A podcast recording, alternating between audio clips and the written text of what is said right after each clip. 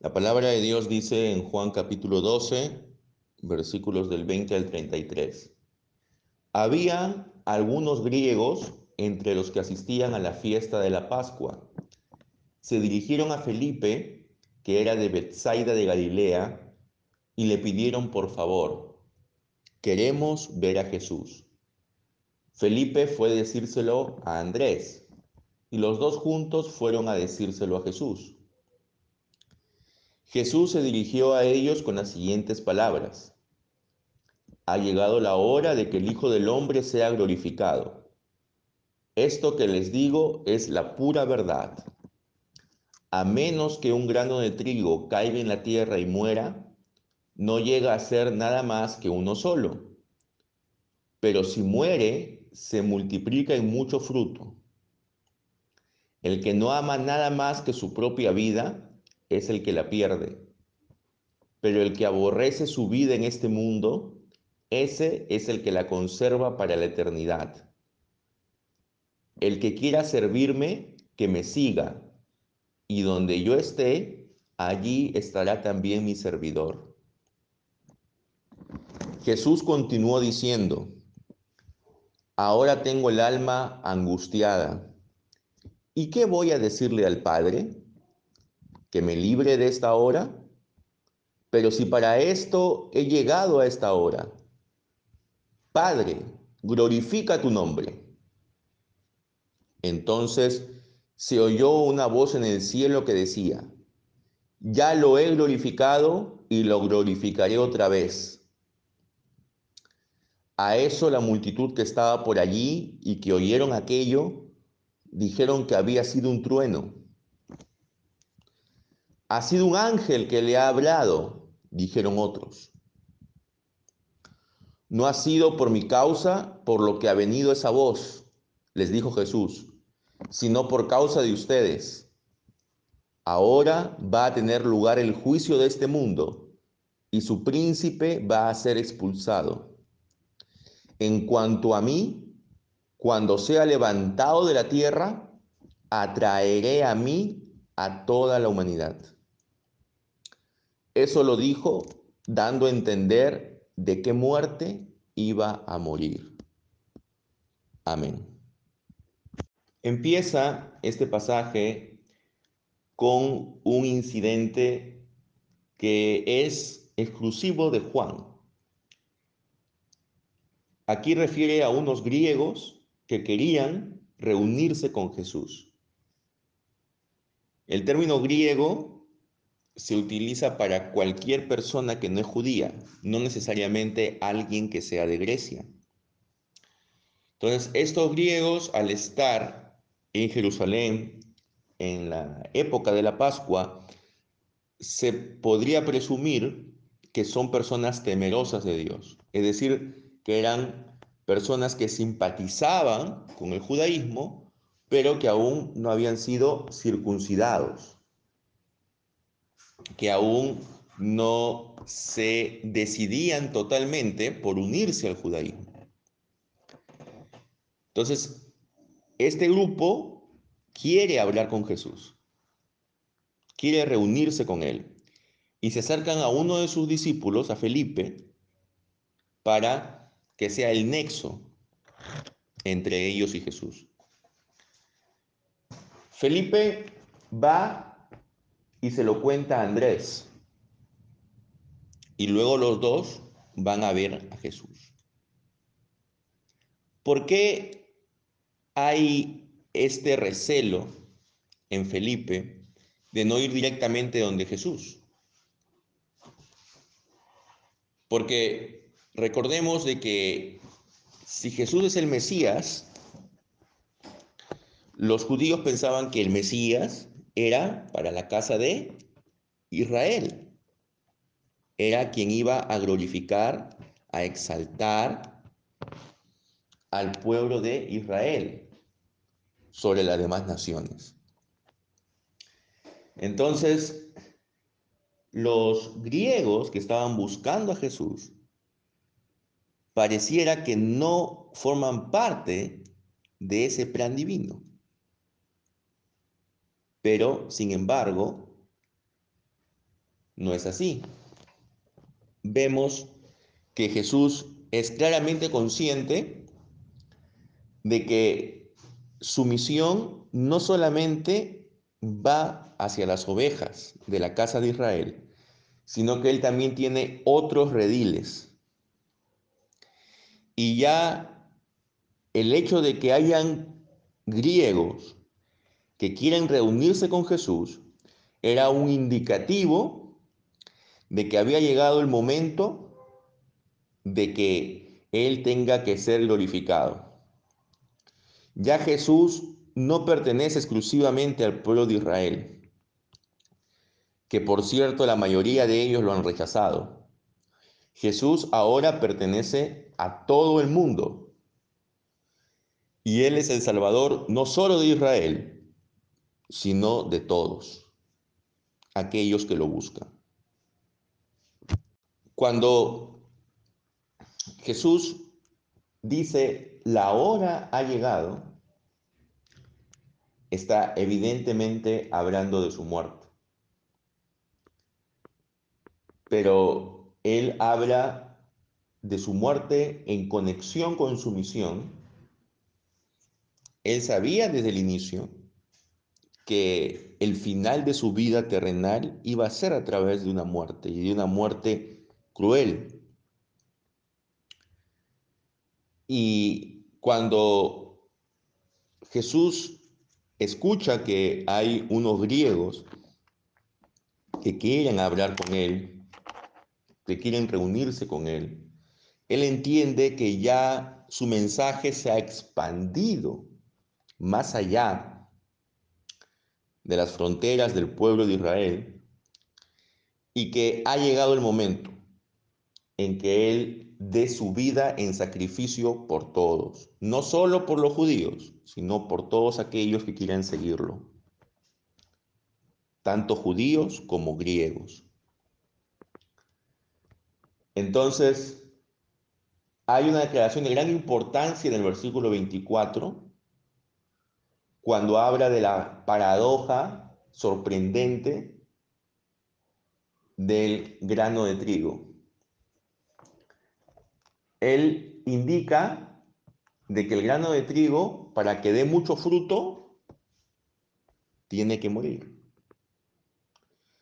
Igualmente, para que el Hijo del Hombre, es decir, él, pueda dar mucho fruto, pueda atraer así muchos seguidores, también tiene que morir. Pero para estar dispuesto a morir, tiene que dejar esta vida. Y no puede amar esta vida más de lo que ama el plan divino. Y esto también se aplica a todos sus seguidores. La posibilidad de perder la vida para un seguidor de Jesús en la época en que se escribió el Evangelio de Juan era una posibilidad real. Y por eso él dice que todo aquel que desee guardar su vida, que ame su vida, al final la terminará perdiendo. Pero el que aborrece su vida, la conservará por la eternidad. Es decir, aquel que no ha puesto su mirada principalmente en las cosas de este mundo. Él conservará su vida. El que ama su propia vida está motivado por dos cosas: por el deseo de seguridad y por el egoísmo.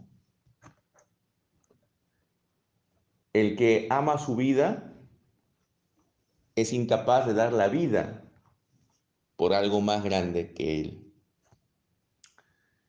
El que ama su vida no es capaz de ser fiel al mensaje de Jesús hasta el final. Por eso el ser seguidor de Jesús no era un compromiso sencillo. Ahora posiblemente no sea algo tan radical el seguir a Jesús, pero en la época en que se escribe el Evangelio de Juan, el seguir a Jesús, dependiendo del lugar donde viva, podría ser sinónimo de encarcelamiento, podría ser sinónimo de incluso una condena a muerte. Entonces, por eso es de que si tú amas tu vida más que a Dios, entras en un proceso de autodestrucción, lo cual es irónico, porque justamente lo que tú quieres es conservar tu vida, pero al final esa vida va a ser destruida, porque no tendrás la vida eterna, que es lo que realmente importa en la perspectiva del tiempo, que se compara los setenta, ochenta o noventa años que puedas vivir en este mundo con toda la eternidad. Entonces, aquí las personas que tienen prioridades por las cosas de Dios son las personas que van a aparecer como que odian las cosas de este mundo. No porque las odien en realidad, sino porque estas cosas no son su prioridad. Ellos no viven por esto, no las han convertido en su ídolo.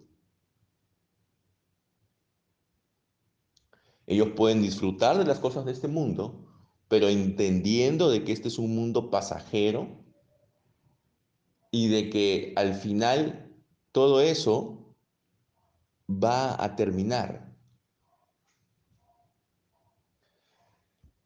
Pero cuando Jesús dice de que el grano de trigo para que dé mucho fruto tiene que morir y se está refiriendo a su propia muerte, viene aquí una interrogante que él se plantea. Él dice, yo estoy angustiado, mi alma está turbada, porque claro, en su naturaleza humana, él sabía lo que venía. Y lo que venía no era algo placentero. Pero él dice, ¿acaso voy a pedirle al Padre que me libere desde ahora? No, porque para esto he venido. Padre, glorifica tu nombre. Es decir, él dice, y yo estoy dispuesto al sacrificio con tal de glorificar a Dios. Esto nos recuerda la respuesta a la primera pregunta del Catecismo Menor de Westminster. ¿Cuál es la finalidad principal de la existencia del hombre? Y la respuesta es glorificar a Dios y gozar de Él para siempre. Entonces, el, el principal objetivo en la mente de Jesús era glorificar a Dios.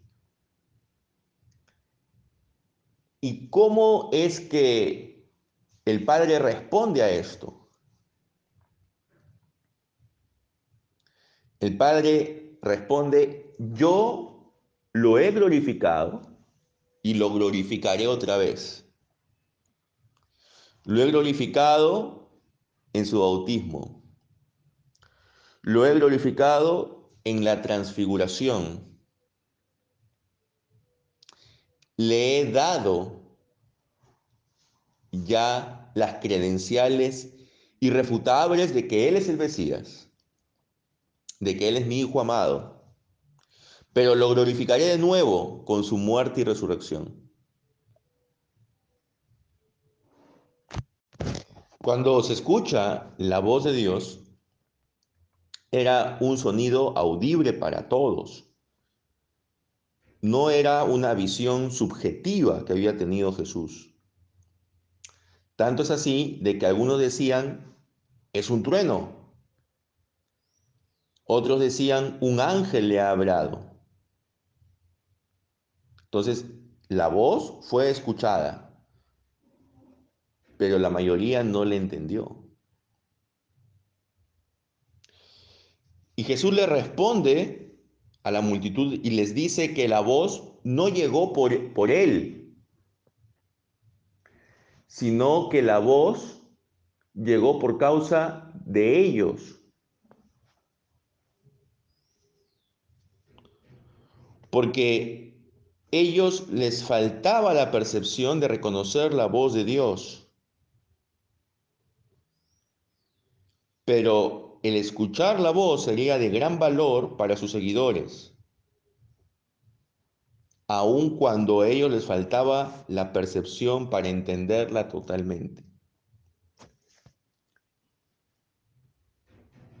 El verdadero valor, hermanos, no excluye el miedo. Jesús, en su naturaleza humana, sabía que iba a sufrir. Pero a pesar de ese miedo, Él hace lo que debe hacer. La obediencia de Jesús es literalmente hasta la muerte. Jesús estaba seguro que si él seguía adelante en su misión, se acabar, se acabaría con el poder del mal. El golpe mortal sería dado al príncipe de este mundo, Satanás. Porque hasta la muerte de Cristo, Satanás era el que gobernaba este mundo. Este mundo estaba bajo el dominio del, del maligno. Pero una vez que Cristo muere y luego resucita, Satanás es expulsado de este mundo. Y ella no tiene dominio sobre las naciones. Es ahora Jesús quien está gobernando sobre ellas. La crucifixión podría parecer para algunos como el triunfo del mal, como la victoria del maligno, pero en realidad fue su derrota. Y aquí vemos de que por causa de la muerte y la resurrección es que Jesús atraerá a todas las personas para sí. Este atraerá también se podría traducir como arrastrará. Es decir, no son las personas las que por su propia voluntad, por su propia, por su propio razonamiento van a venir a Jesús, sino es que aquellos que han sido elegidos por Dios como su pueblo, son los que van a ir a Jesús. Cuando Jesús dice de que todos, y algunos traducen como toda la humanidad, o, todo, o, o todos los pueblos, que todos serán atraídos a Él, no está afirmando que cada ser humano será salvado. Lo que él está diciendo es que aquellos quienes serán salvados, lo serán de esta forma, es decir, siendo atraídos hacia él. Él está hablando de una salvación universal antes que una salvación nacionalista. Una salvación universal en el sentido de que personas de cada tribu, de cada lengua, de cada nación, son las que vendrán a él. Es decir, personas dentro de cada grupo humano, no que cada persona vendrá hacia él. La muerte de Jesús significa el fin del exclusivismo judío. Por causa de su muerte, todos los hombres serán atraídos hacia Jesús, no solo los judíos. Y ellos serán atraídos por causa y por mérito de su muerte. Entonces, por eso era necesario la muerte de Jesús. Era indispensable porque ese iba a ser el medio mediante el cual el ser humano podría reconciliarse con su Creador. Termina este pasaje con Juan añadiendo una nota explicativa. Las palabras de Jesús deben ser entendidas como indicando el tipo de muerte que él tendría. La muerte y la exaltación son combinadas en el uso de Juan de esta palabra, el ser levantado. Pero este versículo apunta a la cruz. Es decir, el ser levantado puede atribuirse tanto a la crucifixión como a la resurrección. Pero aquí está hablando específicamente de la crucifixión. Entonces, hermanos, para terminar, ¿qué podemos decir sobre este texto? De que la lealtad de Cristo fue absoluta. Fue hasta el final. Él no fue un cobarde que se echó para atrás cuando veía de que ya el momento culminante de su vida estaba a punto de llegar, sino que él buscó en todo momento glorificar al Padre. Y esa glorificación al Padre fue correspondida, glorificando al Hijo. Si tú no estás dispuesto a dar la vida por Jesús, es lo que está diciendo Juan aquí, entonces no eres su seguidor. Con eso no estamos diciendo que cada persona tenga que dar la vida por Jesús, pero debe estar dispuesto a hacerlo si es que las circunstancias así lo requieren. Jesús viene a los judíos y viene a todo el mundo con una nueva visión de la vida, con una visión en la cual ya el amar las cosas de este mundo no es lo fundamental.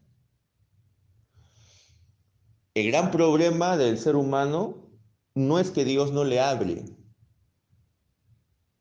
sino que el ser humano no quiere escucharle. Así como aquella multitud que escuchó la voz de Dios y dijeron, debe haber sido un trueno.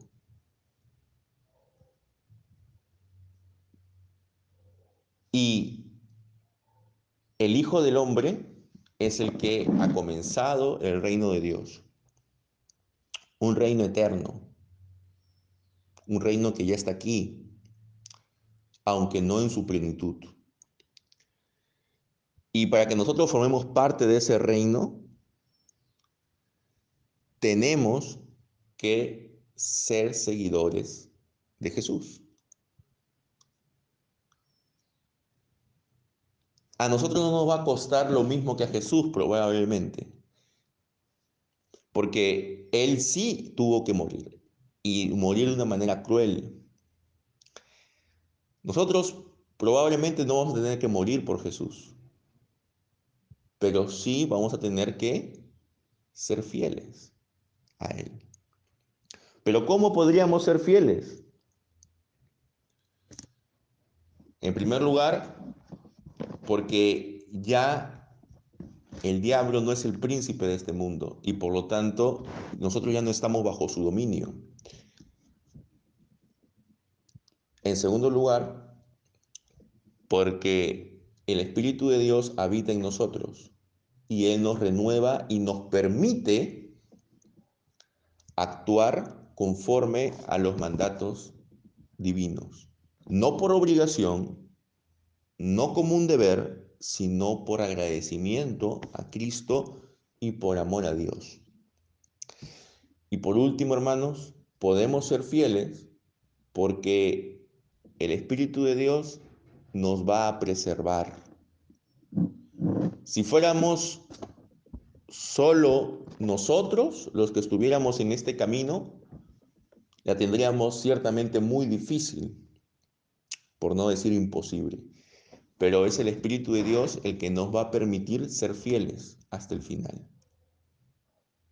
Así que sigamos gozosos en esta vida, entendiendo que esta vida no es el destino eterno y que por lo tanto no pongamos como prioridad las cosas de este mundo, sino pongamos como prioridad glorificar a Dios.